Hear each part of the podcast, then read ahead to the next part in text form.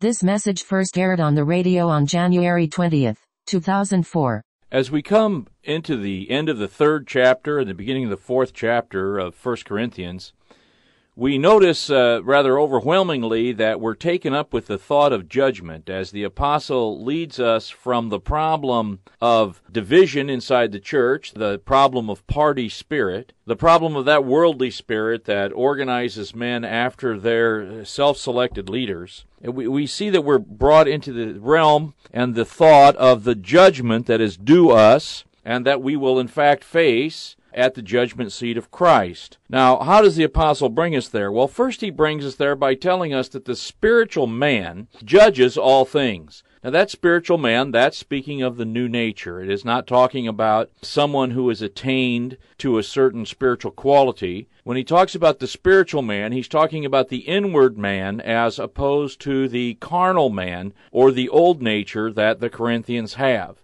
Of course, 1 Corinthians only understood very well with a pretty good understanding of the book of Romans, so that we understand, uh, for example, that we have a new nature and that we can rely upon the Word of God with the new nature in directing our paths uh, in the proper way. Now, the Corinthians are acting as mere men. In fact, we read that in 1 Corinthians 3 3. You are yet carnal, he writes, where uh, as there is among you envying and strife and divisions, are you not carnal and walk as men or as mere men, or walk according to the old nature? And the answer to that is yes, of course, they do. And the way they do that is one says, I'm of Paul, and another, I'm of Apollos. Now he uses the example of uh, himself and Apollos. He uh, there were other parties that were organized in Corinth, but he used the example of himself and Apollos because Apollos had recently left from where the apostle is writing this epistle. He had left from Ephesus, gone to Corinth to water there to get some fruit, and uh, the apostle points out, well, we, I and Apollos, are fellow laborers and you are God's work. And so there should not be any disharmony here. There should not be any division here or some any discrepancy here. And then he points out,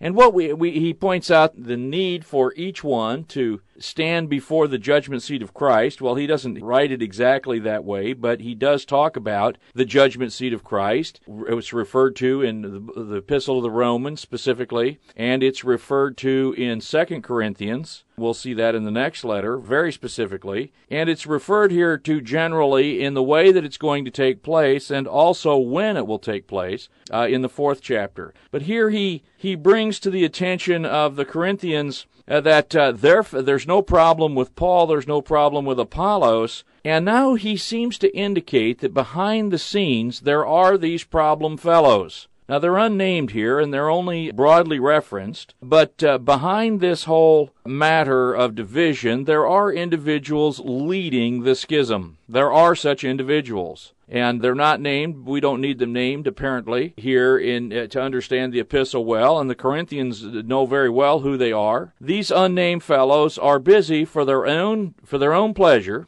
and for their own bellies, as we're taught in Romans, for their own inward desires, their own hidden agendas that have to do with the lust of their flesh. They are leading these divisions and these distinctions among Christians. Some say, well, this is the foundation of denominationalism. Well, very well it is. But the denominations that are named after individuals doesn't mean that those individuals are the ones that created the schism. It is others who have their own agenda.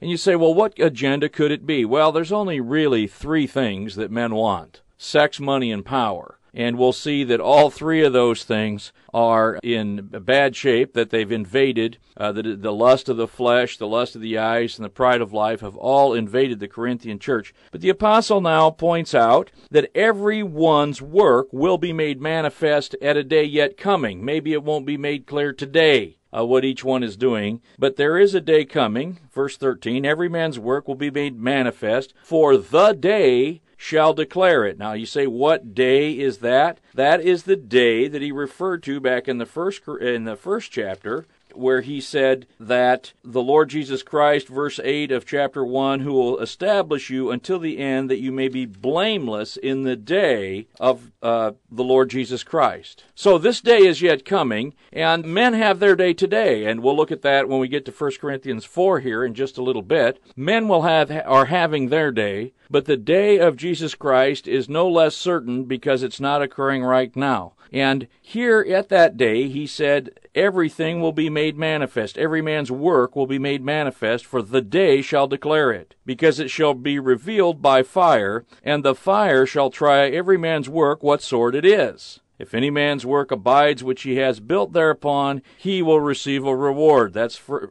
Corinthians 3:14. If any man's work shall be burned, he will suffer loss, but he himself shall be saved, yet as through fire. Now, some will just say, well, you see, he's still saved. Yes, he's still saved. There's no question, by the way, uh, that if you've received the gift of eternal life, you're a brother in Jesus Christ, you have eternal life, you are saved. But that does not mean that your Christian life will be saved. Your Christian life may go up in smoke. You say, well, what is your Christian life? Well, it does not consist, your life does not consist, as the Lord Jesus Christ said, of the abundance of the things you have. Your life consists of those works of faith which God has prepared for you to walk in. And we'll see, I guess, at the judgment seat of Christ if we walked in them or not. Now, that being said, what does a man, it says he'll suffer loss. Well, what does he lose? He loses his Christian life. That is to say, he loses that which could be achieved and that which could be rewarded in his Christian life. So, what does it profit a man if he gains the whole world and loses his own soul, or life, as it may fairly be translated? That is the answer to the question. Now, the apostle, even at the end of chapter 3, uh, got a little more pointed. He said, If any man defiles the temple of God, God shall destroy him, for the temple of God is holy, which temple you are. Now, here he's actually uh, pointing out the consequences, and I believe he has specific individuals in mind. He may not know exactly who they are, but he knows that they're there in the Corinthian church. These are those, uh, the word here defile means destroy or mar or scratch or nick or damage. The one that damages the temple of God, that's the exact same word, God will damage him. And so when you damage the church, when you damage the local church, God promises that He will damage you. Well, what damage is that? That is the loss suffered at the judgment seat of Christ. And then He says in verse 18 even more strongly, Let no man deceive himself. If any man seems to be wise among you in this world, let him become a fool, or a moron, as the case may be here, as the word may fairly be translated, that he may be wise. And so what has happened is that worldly wisdom came into the Corinthian church and overtook the instruction of the apostle. It overtook the wisdom of God that was in the apostles' doctrine. It overtook the way of the Spirit. And so instead of the Corinthians taking the Word of God out to the lusty Corinthian community, Instead, the lusty Corinthian community was invading the local church in Corinth, and the means of men, sex, money, and power, the wisdom of men, and their erudition and their degree programs and every other thing that man invents to establish himself in arrogance against God came into the Corinthian church and was being honored and lifted up above the things of God. And we should not be surprised about this. We should not, not only should we not be surprised about it, we should be able to recognize it in our own midst, and we should be able to realize that God ensconced this Corinthian experience in the printed Word of God, in the written Word of God, putting absolute words upon it for all this age, this age of the church which is his body, so that we would understand how to deal with these things. My friend, let me tell you, there's not one error in practice or doctrine that can happen in a local church that isn't addressed in the scripture when it comes to error, when it comes to division, when it comes to sin in the local church, there's nothing new under the sun. All of it has been referenced in the scriptures, and we turn to the scriptures to find the solution. So the apostle now concludes as he leads to discuss further his own judgment and his own ministry. He says, Well, so don't let anyone glory in men. We don't want to have the boastful pride of life which characterizes the world. All things spiritual are yours Uh, everything to come is already yours. You're in Christ. Uh, you are Christ's. Christ is God's. And now he turns in the fourth chapter to the way that they should be regarded, because not only, and that is himself and the apostolic company that's with him, because not only were these individuals creating divisions and party spirit in Corinth, but obviously they were opposing the apostle himself. And uh, this was a sad uh, thing that the apostle has to do in almost every place. He has to defend his apostleship, he has to assert his authority, because there are those waiting in the wings to usurp uh, his authority. And no surprise, the enemy of our faith and the enemy of our souls, Satan himself, is a usurper above all else. He wanted to usurp the place of the Lord Jesus Christ, and when God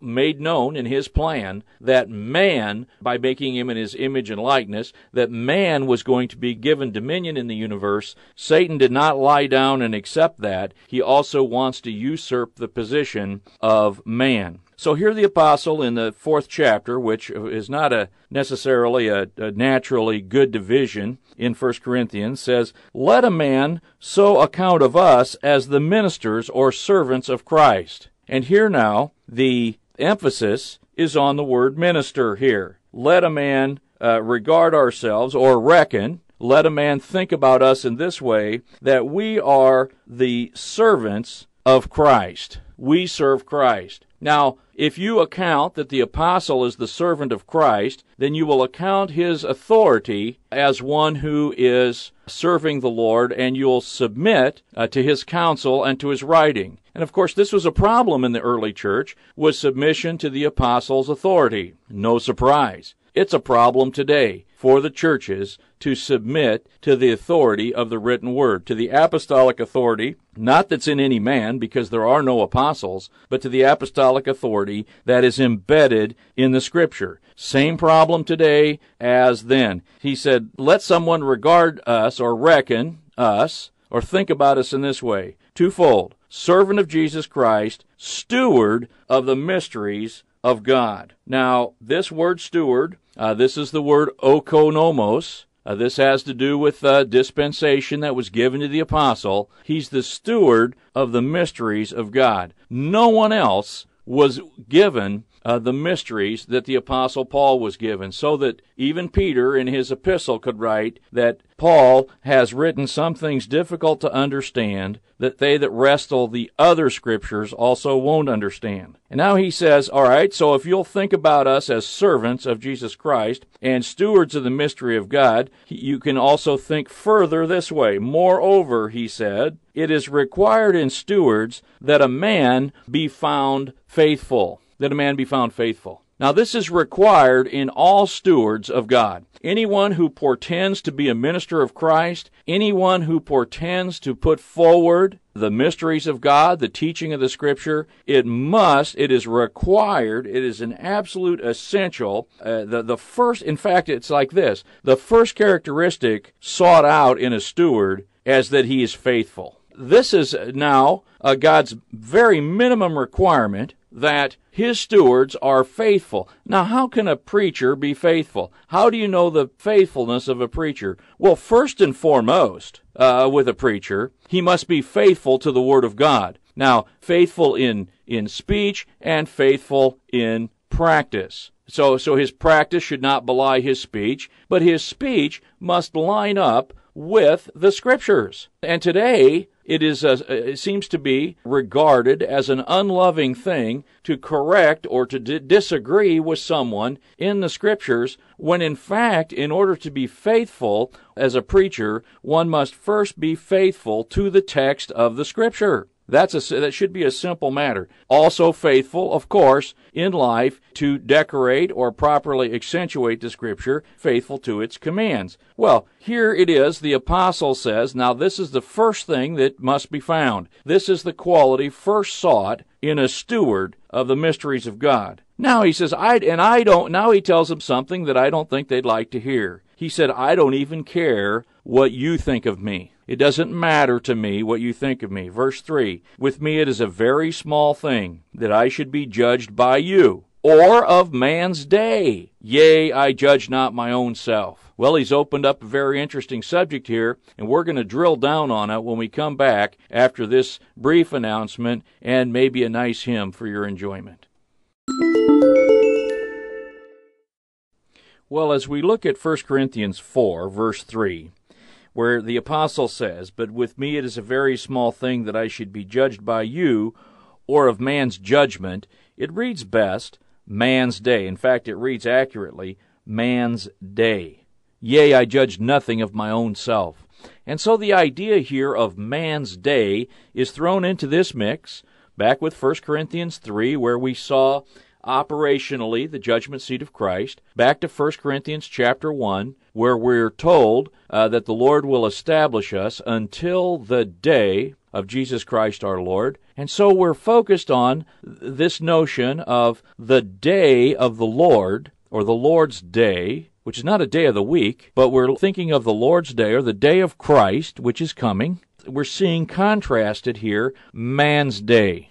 So this we live in today, friends, man's day. This is the day when God is not manifesting his judgment on men. Yet there is a day coming when he will. There is a day coming when God will manifest his judgment upon the Gentiles and upon the world. In fact, we can read about it in uh, various locations. Uh, one place we can see it, for example, is we can see it in Jeremiah chapter 46 and verse 10, where we read, For this is the day of the Lord God of hosts, a day of vengeance, that he may avenge of his adversaries. And the sword shall devour, and it shall be satiated, and made drunk with their blood. For the Lord God of hosts has a sacrifice in the north country by the river Euphrates. This is the great and terrible day of the Lord, which is coming. That is not today. That is not today. Today is man's day. Today is the day that man is in his arrogance, certainly believing that the day of the Lord will never come. Now, for the believer, of course, there is still that day coming. It is not the day of vengeance against the believer, certainly. We've been delivered from all wrath, whether man's wrath, Satan's wrath, or God's wrath. But here we have for the believer this out of Psalm 118, verse 19. Open to me the gates of righteousness. I will go into them, and I will praise the Lord. This gate of the Lord into which the righteous shall enter. I will praise thee, for thou hast heard me, and art become my salvation.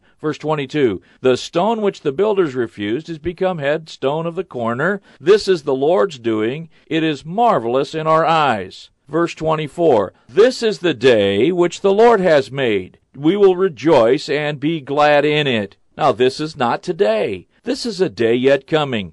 This is the day of our gladness. You remember that the scripture teaches us that we're to look unto Jesus, the author and finisher of our faith, who for the joy that was set before him, set before him in time, endured the cross, despising the shame, and is now set down at the right hand of God the Father. This joy, this day of joy, was set before the Lord Jesus Christ in time, and it is set before us in time. This is the day that the Lord has made. We'll rejoice and be glad in it. In the meantime, we have joy. We have joy uh, based on our future expectation. We have joy based on our hope. But in this world, if all of our hope was just in this present age, we would be of all men the biggest morons. That is what the scripture teaches us. And we'll come to that yet, that thought. But now here the apostle says some things that are instructive to all of us we see the way that he lived. And the way that he lived, of course, is the commendable way for us to live. He said it's a small thing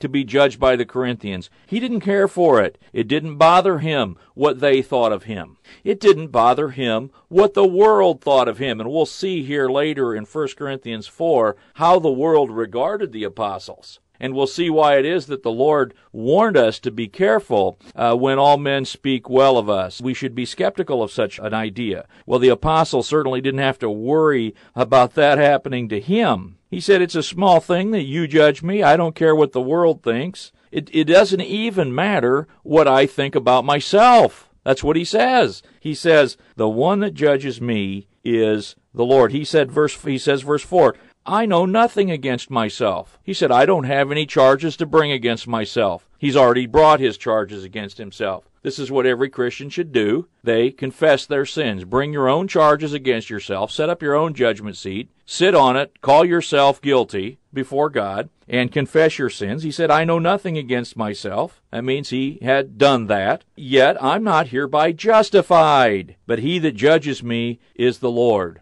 Now here's the apostle saying he's not justified. I did a series on this, on two justifications. If you go to our archive website, you can see some messages that are around those themes. But here is an apostle that wrote Book of Romans saying that he is justified and saying that he's not justified. So how can he say that he is justified and he's not justified? The only way he can say that is that there are two justifications, one that he has already passed and one that he is waiting for. In fact, that's true. There are two justifications. There's the justification that we enjoy here below, the justification that we have as forgiven sinners when we receive Christ as our Savior that's included in the new birth. Then there is the justification of our works. The justification of our works. Not by our works. It's not the justification by our works. It is the justification of our works. And so we see that Abraham was not justified by faith only, but also works when he offered Isaac up on the altar. You look at James chapter 2, you'll see two justifications in the life of Abraham one at the beginning of his life of faith, and one near the end of his life of faith. Here, with the apostle, he said, I don't know anything against myself. I don't care what you think. I don't care what the world thinks. The Lord judges me, but I'm not justified uh, except uh, that the Lord does it. And then he says, verse 5, in case you're wondering, in case you think that, uh, that I'm taking this out of the proper time frame, he writes this in verse 5 Therefore I judge nothing before the time until the Lord comes. Now that means he does not evaluate himself as having become successful. He does not regard himself as having attained a passing mark at the judgment seat of Christ. In fact, we'll see that in 1 Corinthians 9, he says he fears that lest after having preached to others, he himself would become disqualified. We also see him in the book of Philippians writing that he does not consider himself to have attained as yet, but he forgets the things that are behind and he reaches forward to press for the mark of the prize of the calling on high in Christ Jesus. And yes, friends, it is not the gift of God that is in question at the judgment seat of Christ. It is the prize of the calling on high, which God offers to every one of us as he offers us in our calling a higher calling. So he says, Judge therefore, 1 Corinthians 4, verse 5, nothing before the time, until the Lord comes, who will bring to light the hidden things of darkness, and will make manifest the counsels of the hearts. Now, we can only see partially today about you by your behavior. We can judge your behavior. We can hear your speech. You can hear, see my behavior. You can hear my speech. And you can judge to the extent that those reveal what is on my heart. You can judge what is on my heart. But there are so many counsels of the heart that are hidden, not only from others, but even from ourselves. And the apostle saying, when the Lord comes, he'll bring to light the hidden things of darkness. Now, that, that doesn't do you any good to hide stuff uh, today from God because He will bring it to light. And of course, uh, you can't really hide anything from God. Uh, he sees it. So, so what does it mean that He'll bring it to light? Well, it won't be bringing it to light to Himself. At the judgment seat of Christ, things will be brought to light to our own selves. You say, well, I don't want everything disclosed to everybody else. What you ought to remember is that God will bring to light things to you and make manifest the counsel of the hearts. And then, and only then, that is to say, after that, shall each one have praise of God, and, by the way, not of men. And so this is the great test of the believer. Will we live a private, faithful life before God, or will we live a political life like the world does, before our brothers and before uh, the world, and will we try to make the best of this world for ourselves? If so, we will suffer tremendous loss at the judgment seat of Christ, and the disappointment of that loss will bring you to both weep and gnash your teeth. That I'm sure of. Well, verse 6 These things, brethren, have I in a figure transferred to myself and to Apollos for your sakes, that you might learn in us not to think of men above that which is written, that no one of you would be blown up or puffed up for one against another. Now he says, look, I've used the analogy that I planted and, and, Apollos watered. I transferred this issue to me and Apollos and pointed out to you that we get along just fine as fellow laborers. Uh, I did that for your sake, that you would learn not to think of men too highly, whether it's me or Apollos above that which is written. Now, of course, here he has his apostleship also to defend. So they shouldn't think too highly, but they ought to also think highly enough. And we'll come to that as we go through these verses. Now he says,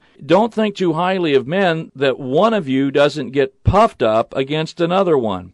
Now, this is a play on words by the apostle. He's pointed out that they are God's building, and he's warned the workers in the Corinthian assembly that they need to be those who build up the temple of God. If they do destruction to it, God will do destruction to them. That is, if they mar the temple, God will mar them. If they gouge the church in Corinth, God will gouge them at the judgment seat of Christ. Well, here it says, don't be puffed up one against another. This is a word very similar to the word built up. And uh, it really means to be blown up like an air balloon. And of course, uh, when something is blown up like an air balloon, it's unsubstantial. Uh, when something is built up like a building, it is something substantial. So we have those thoughts lack of substance and substance. And we have the other one that's just full of air, and the other one that is uh, solid material. And so this is an excellent example. Some are puffing themselves up and just blowing hot air. Others are building up substantially according to the plan of God.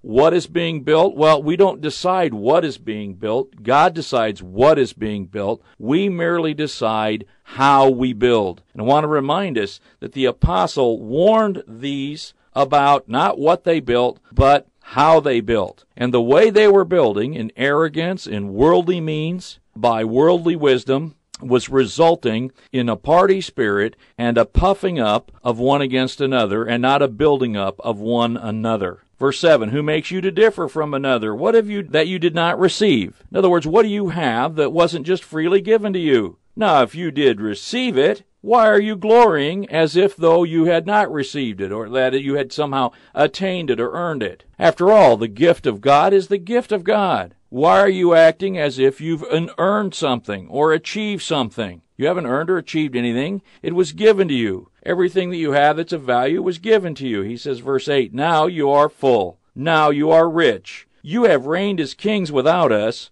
I would to God you did reign, that we also might reign with you. Now he's pointing out that they're living outside this present dispensation. And friends, let me tell you today, there is a theology afoot that tells you that you're supposed to reign now. Well, it's consistent here, of course, with 1 Corinthians, because these carnal people were thinking they were reigning now. They thought they would reign now. They're criticized. The Apostle Paul says, You act as if you're rich and you reign as kings. Without, by the way, the apostles. The, the apostles are the offscouring in the world. We'll see this. The apostles are hated by the world. The apostles are treated as vagabonds. But here now the Corinthians, in their carnal way, are acting as if they're reigning. Does that sound familiar today, friends? I mean, this is actually being taught in churches today that it's time for us to reign now. Well, it is not time for us to reign now. The Lord Jesus Christ isn't reigning right now. He's seated at the right hand. He'll come back and he'll rule and reign here on the earth. He ought to at least have his way in the church of God. But no, these didn't want to wait. These didn't want to wait until the qualification time came of the Lord Jesus Christ, who will place in rulership whomsoever he decides. Here, you are full, you are rich, you have reigned as kings without us. Now he, this is a bit of irony. He says, I would to God you did reign, that we might reign with you. Yeah, I would be glad if it was the right time to reign, the apostle said, because then I'd get to reign too. And I'd be rewarded if you reigned. In fact, if the Corinthians qualify to reign with Christ, then the apostle will be rewarded according to his works in bringing them to that qualification. There is a day coming when the Lord Jesus Christ will decide who will rule and reign with him. The scripture teaches us if we suffer with him, we'll reign with him. That is, if we endure in the faith, if we stay inside the bounds of faith, if we stay upon the principle of by grace through faith, then we'll reign with him. And we'll see about that. The day will declare it. Not this day, but the day of Christ, which is coming when the Lord Jesus Christ catches up, up to meet him in the air and commences the judgment seat of Christ. We'll be back with the rest of chapter 4 following this brief interlude. Now, as we take up the rest of the fourth chapter, we're impressed that the apostle turns to his personal qualifications. This is a sorry thing that he has to do to defend himself, to defend his ministry. He doesn't defend himself to justify himself. He defends himself in order to qualify his ministry that his ministry would be properly received and continue with the Corinthians. And he cannot escape nor neglect the fact that he is an apostle of Jesus Christ. And that's a very strong uh, statement that he has to make when he has to call upon his authority. But he points out the contrast of the way the Corinthians are regarding themselves in the world, and very possibly the way the world regards the Corinthians, compared to the way the apostles are regarded by the world. And friendship with the world is enmity against God. We ought not expect to get along well in the world. The best we can hope for is to be left alone. That's to be our prayer. But the world loves its own, and it hates the Lord Jesus Christ, and it hates those that follow him.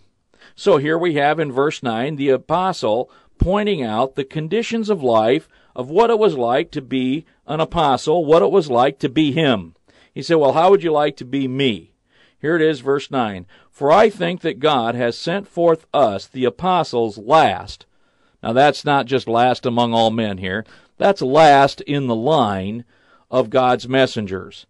So he says, I think that God has set forth us, the apostles, last, which would be after the prophets. The greatest of the prophets was John the Baptist. Here the apostles, set last in that line, as it were, appointed to death, for we are made a spectacle unto the world, to angels and to men. Now, here he says, uh, We apostles are the world's theater. We're the world's entertainment. We are made a theater, literally, unto the world, both to angels and men. He says, We're a spectacle in the heavens, we're a spectacle on the earth. God has put us on stage to be despised by men and angels. This is the foolishness of the preaching. Here he says, For we are fools for Christ's sake. This is the world's point of view. The world's point of view is that the apostles are morons. Now, this was also the point of view, apparently, of some in Corinth. I would suppose that there were those in Corinth that called the apostle a moron, because his speech wasn't great. Maybe those who fashioned themselves after Apollos said, well, Apollos is a great speaker and Paul is kind of a dummy. Maybe that's what they were saying whatever they were saying, he pointed out that it is God's arrangement that men and angels in the theater of the world find the apostles to be fools. But he says, But we are fools for Christ's sake. He says, You are wise in Christ. You are wise. We're fools, you're wise. In Christ, we're weak, you're strong. You're honorable, we are despised. Now he's pointing out, why is it so different with you than it is with us apostles, whom Christ has chosen to lead the faith. And of course, they ought to ask themselves that. Why is there such a vast difference between the way we are treated and the way we regard ourselves and the way that the apostles are treated and the way the apostles regard themselves? And of course, there's a huge world of message in that very statement. It said, We're fools, you're wise. We're weak, you're strong. We're despised, and you're honorable. What's up with that? Verse 11 Even unto this present hour we both hunger and thirst. We're naked, we're buffeted, we have no certain dwelling place. We labor, working with our own hands. Being reviled, we bless. Being persecuted, we suffer it. Now, I want to mention a couple of these things. These guys were, the apostles were hungry and thirsty. They didn't have clothing. They were deprived even the necessities of life. They were beat up. The apostle had a messenger from Satan specifically assigned to him and that messenger had a message, and the message was beat up Paul. And that's what happened to him. Sosthenes, the one here uh, named at the first part of this epistle, uh, having come from Corinth, very possibly continuing with Paul, but having a special ministry to the Corinthians, Sosthenes knew what it was like to be the Apostle Paul. When he got dragged at the judgment seat of uh, Gallio by uh, uh, by a bunch of thugs, really, by a bunch of lawless thugs, and beaten, he all of a sudden he knew what it was like, a little something, what it was like to be an apostle, to, to be beaten, and to be bereft of necessities of life. In fact, here's another here's another thing that marked the apostolic company that by the way doesn't mark very many preachers today. We labor working with our own hands. Being reviled we bless, being persecuted we suffer it. Here you see the apostles and the apostolic company, they worked, they labored with their own hands. They were not given the ease which I'm certain those who were leading the factions in Corinth were taking to themselves. The apostle did not negotiate a salary package with the church at Corinth. He did not have a salary and benefits package. I see today churches that have no preachers or they can't find them in their congregation. They're probably there, they just probably don't let them preach. And they go out and they get hirelings at enormous packages. And they're negoti- they're in, they take a long time to negotiate their packages, just like the world does. Just like the world does. That is not how the apostles were. They had no such thing, and they labored with their own hands. In fact, had to. Being reviled, we bless. Being persecuted, we suffer it. Being defamed, we entreat. Verse 13. They were defamed. They were spoken very poorly of. We are made as the filth of the world, or as the sweepings of the world. These guys were as if on the world stage the apostles were regarded as so much dust on the floor to be swept up and thrown in the dumpster. We are the offscouring of all things unto this day. Now that is what it's like to be a servant of Jesus Christ. In fact, that's what it's like to be an apostle. Now, he points out, of course, if you're reading this and you're the Corinthians, immediately you should be pricked in your heart saying, how can we treat these men the way we do when they're treated the way they are by the world? he eases off a little bit. Here's what he says in verse 14 I do not write these things to shame you, but as my beloved children, I warn you. Now, here he's addressing his beloved children in Corinth, and he has something to warn them about. The apostle is beginning his warning stage of ministry here. Remember, he's writing this from Ephesus. We found him setting up the Corinthian church in Acts uh, chapter 18. If you read on between 18 and the 20, 23rd chapter, you'll see in Acts that he begins to warn the, the leaders of the church. He calls the elders of the church of Ephesus away and he assembles them and he warns them that uh, when he departs, uh, that there will be grievous wolves that enter in, not sparing the flock. The wolves come in to eat part of the flock. And in, and he also points out that from your own selves, that is from those elders right there in Ephesus, you got the problem coming in from the outside and they have the problem rising up from the inside. Men will rise up teaching perverted things, trying to take a following after themselves. For their own purpose, by the way, and for their own feeding. They'll feed themselves from the flock of God. Rather than feeding the flock, they'll eat the flock. Rather than giving milk to the flock, they'll milk the flock. Rather than growing the flock so that the flock will have wool, they'll fleece the flock. And we've had 2,000 years, really, okay, 1900 and some years, of men milking, eating, fleecing the flocks of God. And they do it today. And the apostles, he says, I warn you. I warn you. I don't write this to shame you. I write this as children to warn you. For though you may have 10,000 teachers, and this is child trainers, though you may have 10,000 child trainers in Christ, you don't have many fathers. He doesn't say any, he says many. You don't have many fathers, or those who act like fathers do. Well, fathers don't fleece their families. Fathers don't milk their families. Fathers build up their families. Fathers lay their lives down for their families. You don't have many like that. And friends, you don't have many like that. if you have any like that, then pay attention to him. For in Christ Jesus I have begotten you through the gospel. The apostle points now to his own characteristics and says, Look, look for somebody like me. Wherefore, and now he says, verse 16, Wherefore I beseech you, be ye followers of me. Don't follow these other guys that have risen up and that are trying to get you to follow them. Follow me. As the apostle said. Now that was their way through these schismatic times of the Corinthian church. And friends, it's still our way. Follow the apostle. See what he has to say. Follow him.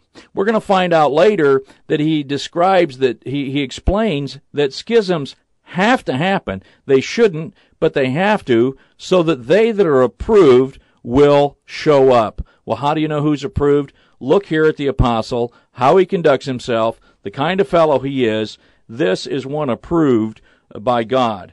Well, now he says, For this cause, what cause? For the cause of all of this schism, for the cause of all this division, I sent my representative to you. He says, For this cause I sent unto you Timotheus, who is my beloved son, and faithful in the Lord, who will bring you into remembrance of my ways, which be in Christ, as I teach everywhere in every church. He said, I'm going to send you a model.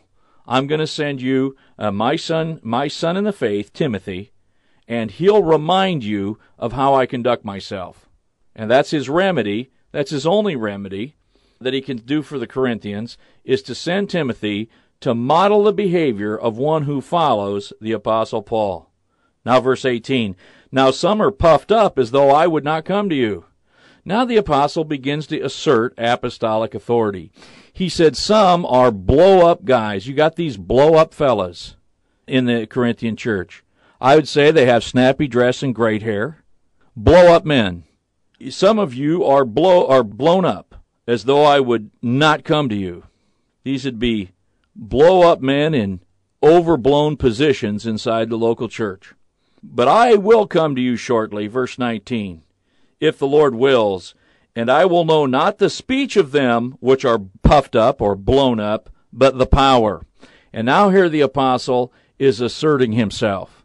And he asserts himself not in word, but in power.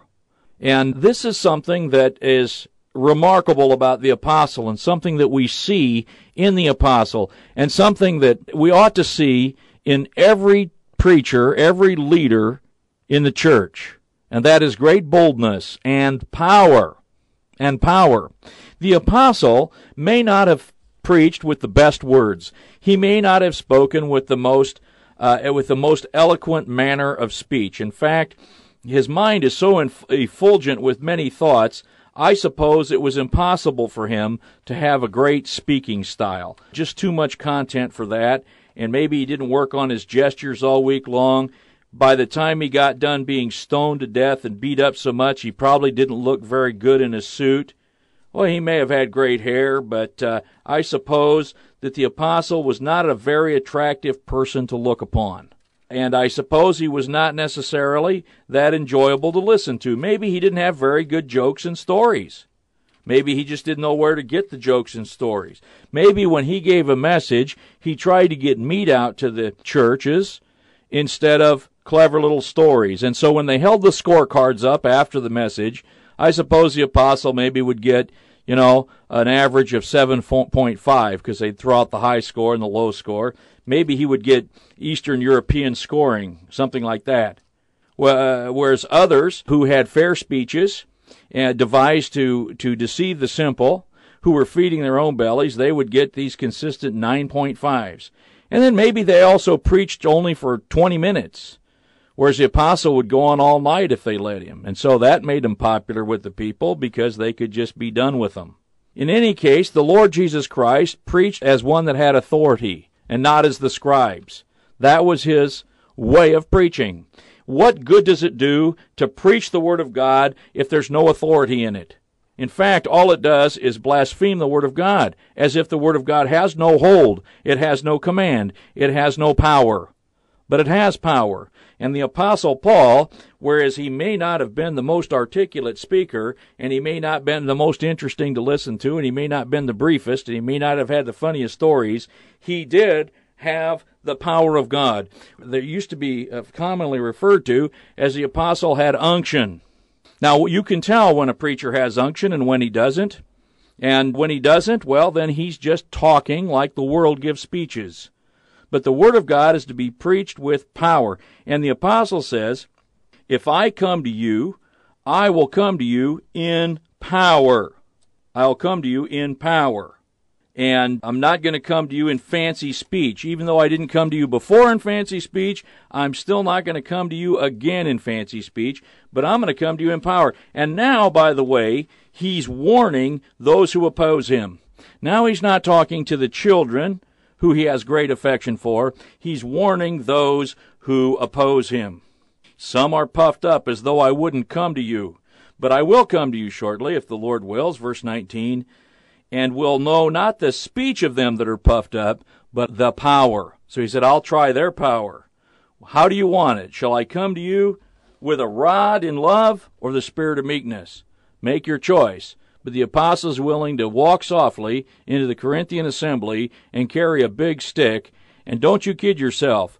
Uh, those puffed up, blow up men, they were worried about that. Well, we'll look at 1 Corinthians chapter 5 next time. Until then, may God bless you and may you enjoy your Bible.